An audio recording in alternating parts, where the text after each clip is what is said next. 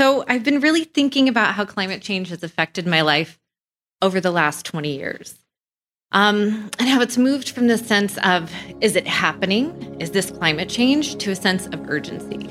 I've been really thinking about my place in all of that. And um, it's the environment has always been important for me. I'm from Washington State. I grew up in the foothills of the Cascade Mountains, playing in the rivers and hiking. So it's something that's very spiritual to me that really feeds my soul, that I find really important.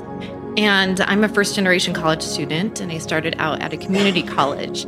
So the first time I was presented with climate change was in a geology class.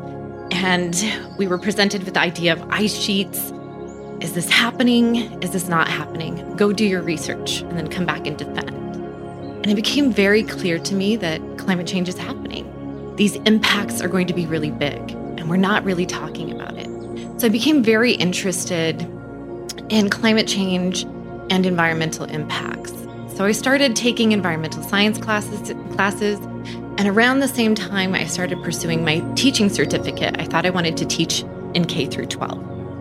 And I'm teaching in these communities um, that are experiencing a lot of um, economic hardship and environmental pollution particularly from agricultural runoff and dairies that had recently moved into the region. So it's polluting their water. A lot of them are farm workers and being exposed to pesticides. So I am just very concerned about this. And I say, I think I have to do the research. I want to go to graduate school.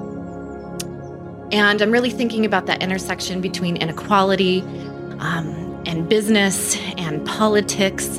And that was really the driving force for me. So I pursue my PhD, eventually make it to UMass Boston on a National Science Foundation fellowship to study business administration and be trained in environmental science.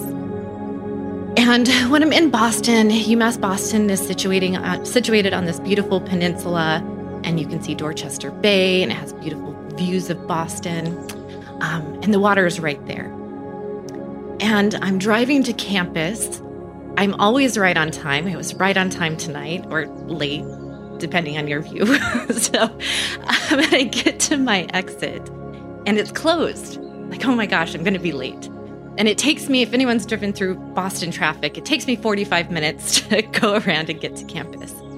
And I find out that Morrissey Boulevard, a major throughway, is flooded and that this regularly happens. And they certainly didn't build Morrissey Boulevard to regularly flood. So I'm thinking about my dissertation and thinking about what I want to study. So I want to study climate risk, right? How we construct risk, how we come to know what's risky, who's going to experience the, experience these risks, and uh, particularly around climate change and how we're going to adapt to these risks. So I start collecting qualitative data and attending all of these meetings in Boston. And I'm going into these meetings, and there's this sense of urgency. Um, yeah, we need to move quickly. This is how much climate or how much um, sea level rise we can expect, how much storm surge we can expect.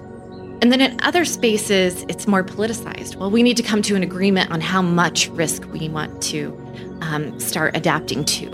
Is this doable in terms of an economic sense?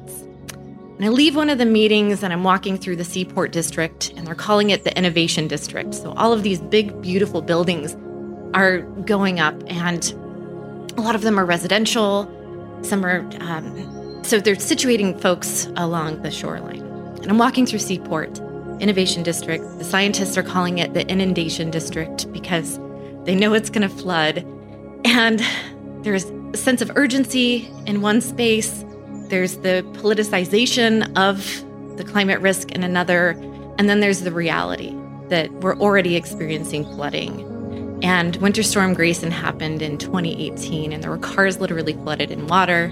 You'd see garbage cans on the news floating down the Seaport Innovation District. It's like, what are we doing? so, um, I finished my dissertation on the political economy of climate adaptation. And I get this amazing job at USD, and I take this job because we get to integrate environmental and social issues into what we do. And that's really important to me. And I get to do that in a business school, which is really exciting because a lot of business schools aren't doing that. And so I'm excited, and I'm excited to be closer to home, excited to be closer to nature. And uh, my family's in Washington State. And then the pandemic hits. I was so excited to go see them, and I have to wait a year and a half. So, in a year and a half, I go, it's early summer, and I'm excited to show my nephews the trails that I hiked on as a child, or not a child, a kid, um, my whole life.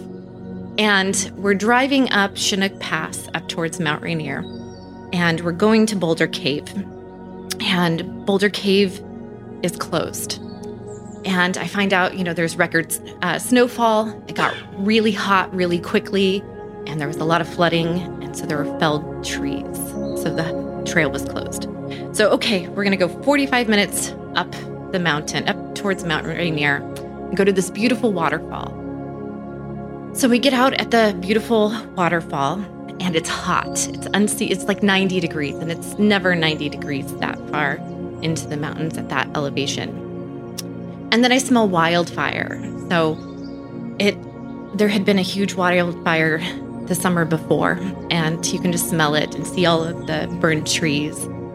And then there's this bug, just this really giant bug. I'm not exaggerating with this wingspan. wingspan it's just big and it's just floating around my nephew and he's running from it and it lands on him. He tries to kill it. I'm like, don't kill the bug. We need to leave nature as it is. But we start hiking up the trail and there are a lot of these bugs.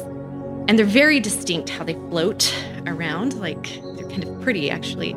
And um, we take some pictures and we finish the, the hike we see this beautiful waterfall.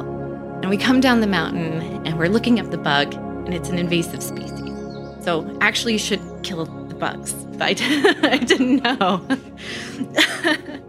so I hadn't been in those mountains for maybe five or six years, and a lot had changed in that time. Our recreation during the summertime is shortening. We have to worry about wildfire, lengthening wildfire season. And I just have this realization that and this feeling of loss that, you know, the world's not going to be the same and it's not going to be the same for my nephew. And that's really devastating. So I come back to San Diego, I bring this into my work, um, just this, you know, sense of a newfound urgency, but then also some some loss that I'm carrying with me. And just a couple weeks ago, I was, um, I always start the semester asking my students, what's important to you? This helps situate the business context, right? Because the way the world is changing definitely has implications for business and definitely has implications for strategy and potential to make change, right? Business can also help make change.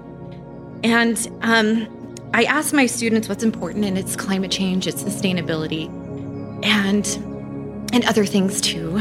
But um, and then I ask them, have you talked about this at length in any of your classes, or have you had you know, uh, a lot of training. And maybe one or two students feel like they understand it or took a class directly on that.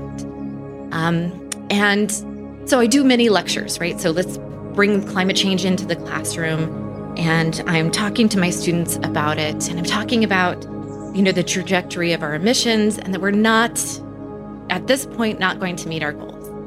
And that's pretty scary, right? And I, I hope it will spark a sense of urgency. But I looked around the room and I just see concern and fear, and that is scary. So I stop and ask my students, like, this is overwhelming. And one student said, Ter- that they're terrified. This is terrifying. And that really hit me in a big way. So I've just been really thinking about how this has changed in my life from is this happening to a sense of urgency and that we've been really slow to move our institutions. And there's a strong tension between you know, our economic goals and the reality of climate change. And um, it's materializing and affecting our lives. So I'm just really thinking about how the work that we do at the Environmental Integration Lab, how we can make broader change, and how we can help students develop the tools to meet this emerging future.